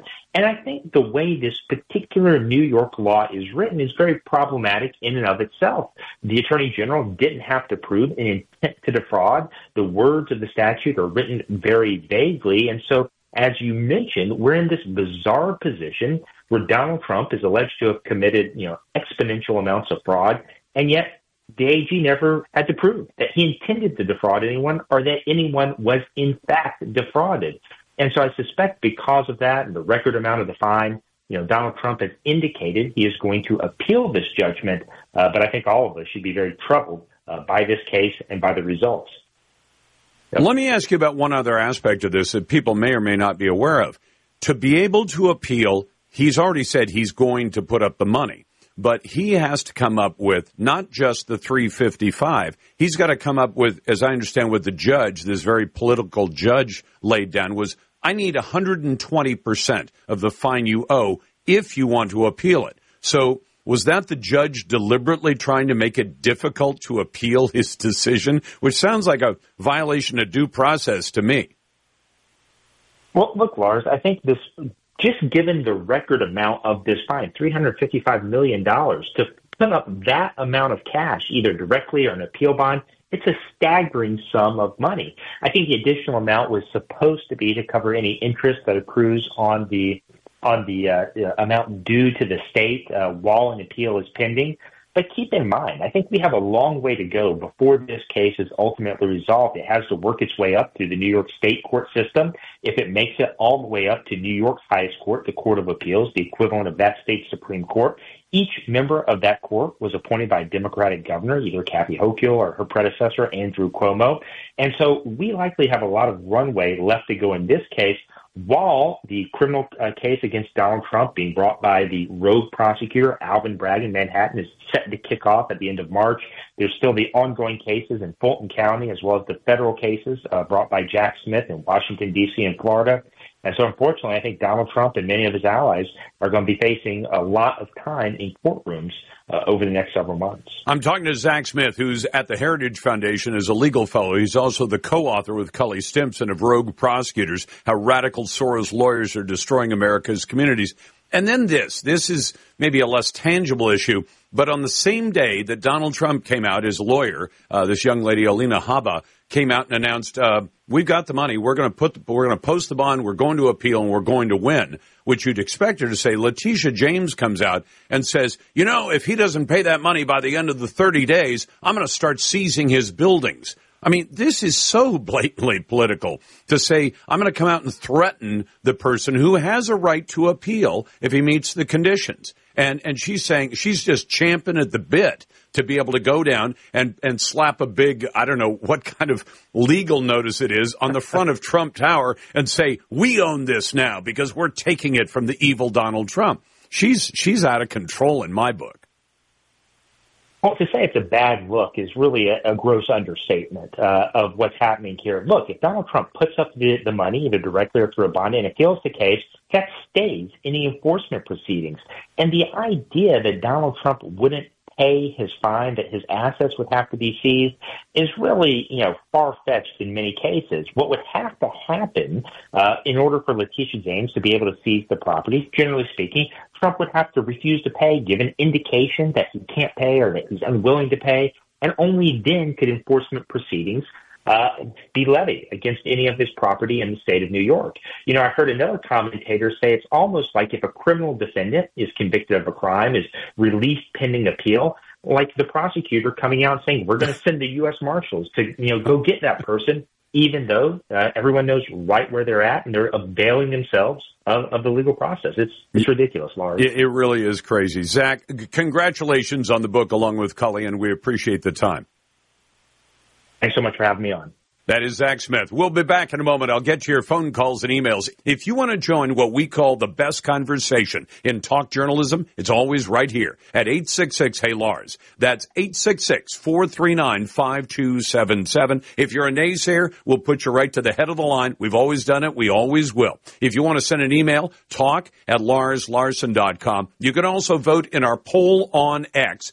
It used to be called Twitter. Now it's X. You'll find that at Lars Larson Show. And you can check out our Instagram feed. All the other social media we put up, every single interview on the program is free of charge. You'll find it at larslarson.com.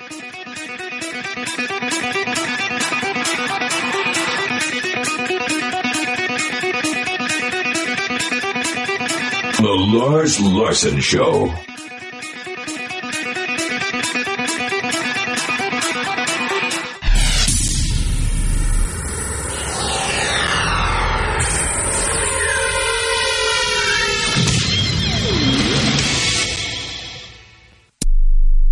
Is the story of a very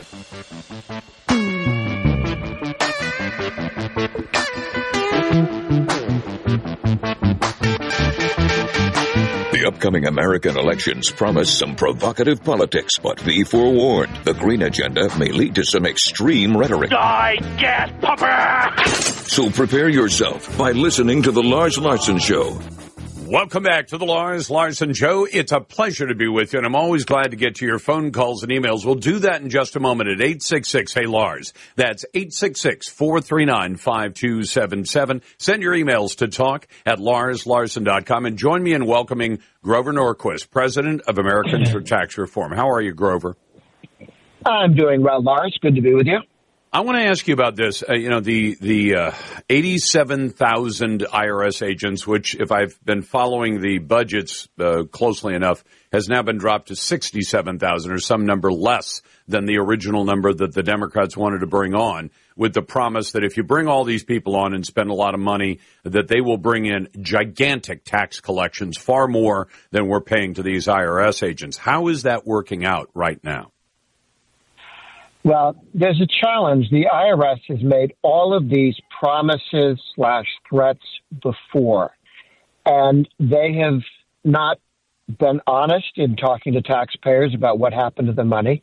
Uh, at Americans for Tax Reform, we have a little uh, list of all the times over the last 50 years the IRS said, if you just gave us a few billion for computers, why we'd be having all this money come in. Then it turns out that they really can't make their computers work. Uh, and then they come back a few years later asking for twice as much with all the same reasons. And it goes on and on and on again. We recently saw the IRS, the head of it, Werfel, the head guy that uh, Biden put in there, um, you know, explaining away or trying to explain all of their misbehavior, how they've lost people's tax data to left wing guys who come in and scoop it up, maybe with the help of IRS agents. Certainly, the IRS didn't stop them from stealing the stuff. Um, and they refused to punish the people who did this. They sent a signal to everybody in the IRS if you want to steal somebody's tax data and give it to a left wing group, somebody that Biden hates, no problem. No problem. Uh, the laws will not really apply to you. It is one disaster after another, and this idea where they go, "Oh yeah, we're working on it." Uh, it was embarrassing to see Werfel testify before the Ways and Means Committee, the House of Representatives committee that oversees the IRS. He wouldn't tell the truth. He claimed not to know things he was supposed to. It's very embarrassing. Well, and, and does he have an explanation as to why, as a bureaucratic agency like the IRS, if you catch somebody breaking the rules, not bad enough to go to prison, as they just had one person go for one conviction out of the 7,800 uh, crimes he committed by stealing data, but why not punish people who are working for an agency that that that break the rules? Uh, did he have any kind of explanation for that? Um, no, there is a uh, rule executive order slash law that uh, federal employees are not to have TikTok on their uh, computers, their iPhones, their iPads, because uh, it may be able to be picked up by China. And yep. the IRS uh, has a rule called Bring Your Own Device, BYOD, which means you can use your iPhone, your iPad, your personal computer at home that you carry, that you leave on the subway for someone to pick up, um, and have all of the sensitive data on it. Okay? Now, normally you'd think for crying out loud, all that should be in a computer at the office that nobody can get to. But because more than half of the IRS guys do not show up for work, okay? They claim they are working from home. Uh, I don't know how that works with some jobs, receptionists perhaps, um, but they say, oh, we're working at home. And the, your data is on their personal computer, which their kids have access to, anyone in the house has access to. They could show it to anyone, and there's no protection. And we know that IRSs do this. There was a scandal in the 90s. People were looking up the various uh, what celebrities financial lives of their favorite celebrities, their neighbors, their ex girlfriends, um, and so they passed a bunch of laws to say no to that. But how do you police it when people take the data out of the office? How do you know who they're sharing it with? And what uh, did Werfel tell the Congress it? about that? I mean, did he say, well, you know, this is how we address that? He must have had some answer, didn't he? Uh, as the answer is yes, but here's the pathetic answer. Oh, there's no reason to think that your computer data is safer at the office than at home. That's well, that's kind of scary. That that because that's yeah. suggesting the average level of computer security in most people's homes is almost nothing, and and we know that. And we know that professionally run computer systems for business uh, generally have lots of protections, virtual private networks, passwording, all kinds of things to lock out the bad guys. And he's saying the IRS office is just as vulnerable as the computers in people's homes? And he may be right because the inspector general did a little study about the IRS and found that there were like 150 different super secret special systems that, that are being protected, 150 different ones. Uh, when the inspector general was going in to look at this, they called and said, How many have you got? We've been asked by Congress to look into this. And the IRS said, We don't know. Uh, could you tell us? no, we don't think we can. So then when they realized that they were doing this investigation, they called back later and gave them an estimate number, which was wrong. Turns out the IRS, had, the, that the inspector general had figured out how many sensitive systems they had. There are 153,000, 153,000 employees at the IRS who can look at these special super sensitive things. Okay, 153,000. And they don't patrol their use of uh, passwords. They don't patrol when they leave.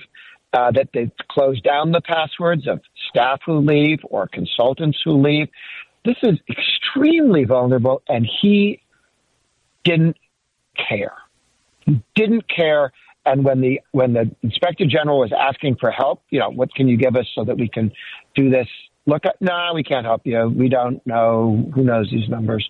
Um, even though, even though in a lot of ways, Grover, that's a service to the IRS. If you say, and I know there are private companies that say, come in and show us where the holes are in our yes, system, yep, and then we'll yep. go out and plug them. That would be a positive of the IRS. And they said, no, we don't want to plug the holes. Yep, yep, yep. They don't care about your privacy. But the, you know the 1099K, where they want to look at everything you get in and out with Venmo or uh, any of these electronic things where you pay bills and so on, they want a, a uh, 1099K statement from Venmo or PayPal saying, you know, $200 went in and out of your account. And then if it went in, they want to claim that that's income you have to pay taxes on unless you can prove it was something else. Good luck keeping track of all that. 30 million documents they think that will be. They can't, and they can't keep track of what they've got now. They want more paper from you, more documents from you that they won't keep safe. They can't be trusted with what they have. Why would you give them anything new? You know, usually when you've talked about this before, Grover, I've thought, well, this doesn't probably affect me. Well, it turns out it does. I pay for my granddaughter's singing and dance lessons. She's almost eight now. And how do I get that money to her mom? I Venmo it, right? I know they're gonna, they're probably gonna send me a form saying, hey, how come all these monies were paid? And well, you know, for singing and dance lessons. Can you prove it? well, yeah, like you said, good luck. It's going to put a lot of people in a really tough spot with the IRS, and I think that's exactly what the Biden administration anticipated. That's Grover Norquist. He is the president of Americans for Tax Reform, and we now have the IRS with an estimate of 50% of its agents working remotely from home. In other words, hey boss, I'm working from home today. Good luck with productivity on that. Back in a moment, we'll get to your calls. I know some of you have waited a long time. It's 866 Hey Lars. Send emails to talk at Lars.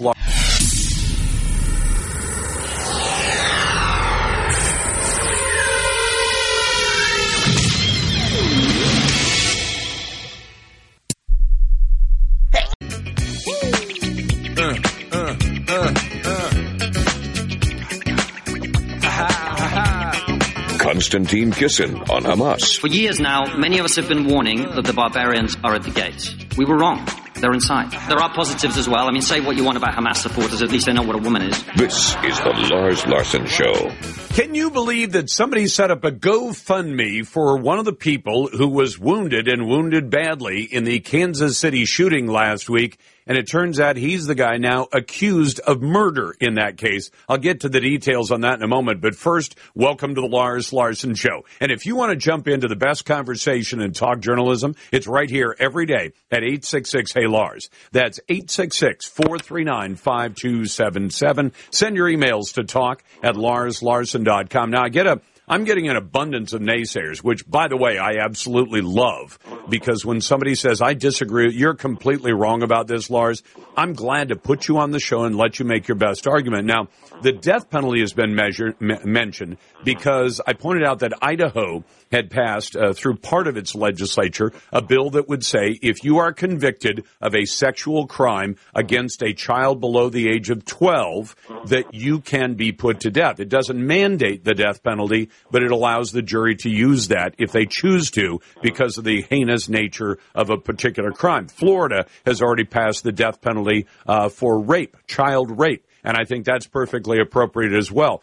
Go to Greg. Hey, Greg, I also mentioned today that President Joe Biden has once again, and I think illegally, agreed to pay off $1.2 billion in student loans. I think that brings him close to 140 billion of the taxpayers' money that he spent to wipe out loans from college kids who don't want to pay their loans back. What are you a naysayer about on that? Well, I disagree a little bit with uh, you're you seem to be putting a tremendous amount of blame on the kids. And to be fair, a lot of them are pretty naive and they listen to their parents. You got to go to college, got to go to college.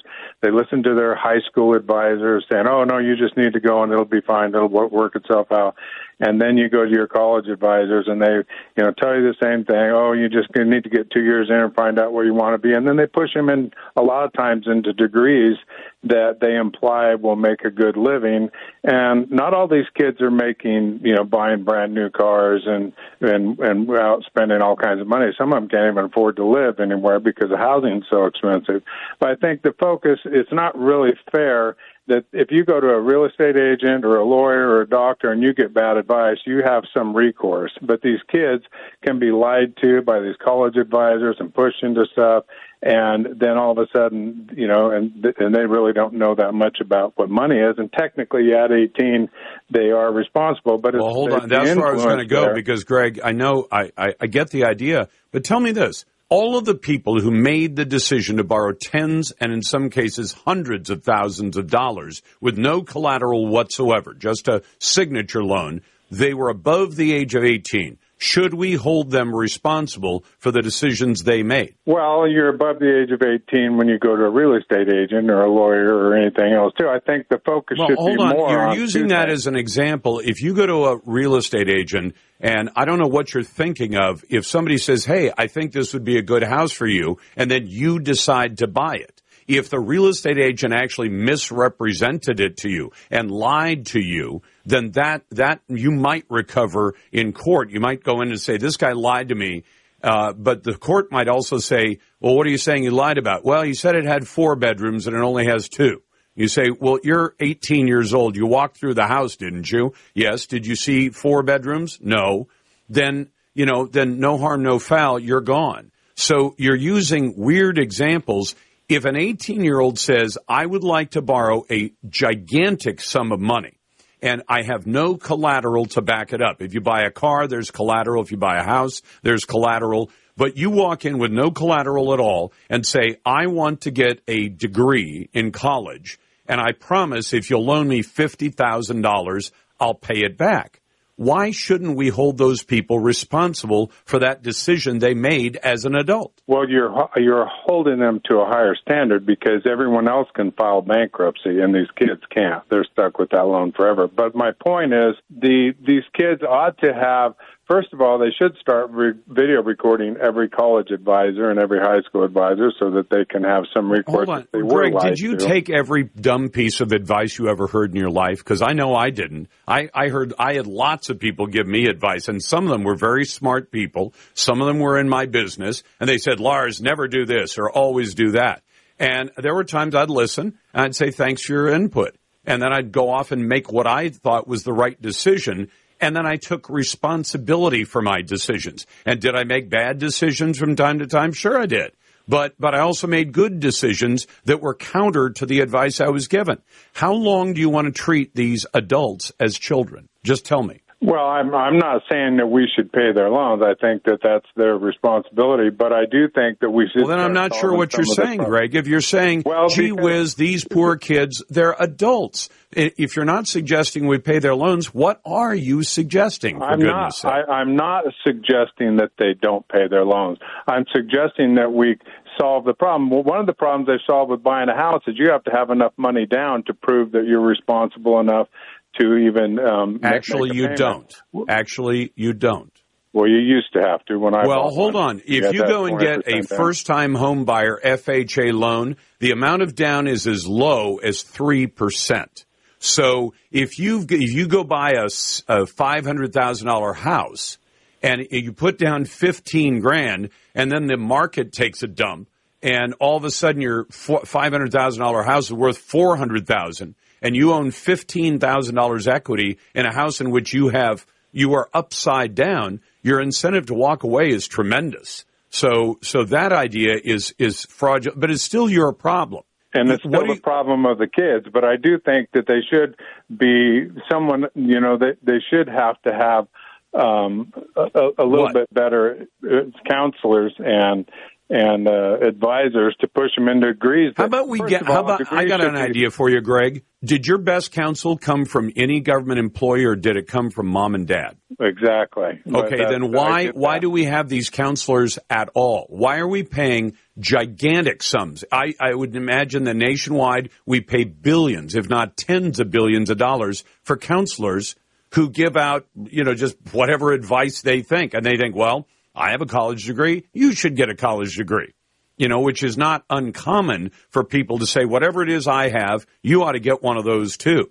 But if the kid at 18 can't sit down and think for himself and say, is this college degree going to be worthwhile? Is it going to, am I going to be able to go find a job? And, you know, most kids who are going to a four year school, even if they did this at 18 and they're going into school planning to graduate in four years, they can look at the job market right now and say, does there appear to be a growing market for people with a stu- you know with a gender studies degree or an ethnic studies degree? And if the answer is no, or the answer is the job pays about as much as uh, Starbucks or McDonald's, then you don't go pay 50 or 100 grand to get a degree to get a job like that. Oh, by the way, I do want to mention Lyndell Mays. He's the guy who's now accused in the murder of a woman in Kansas City last week, in the shooting that happened at the Super Bowl parade and rally. And they put up a GoFundMe for this guy. I think they've taken it down the now. His family Show. wanted to make money, and he's the guy who's now accused of murder, believe it or not.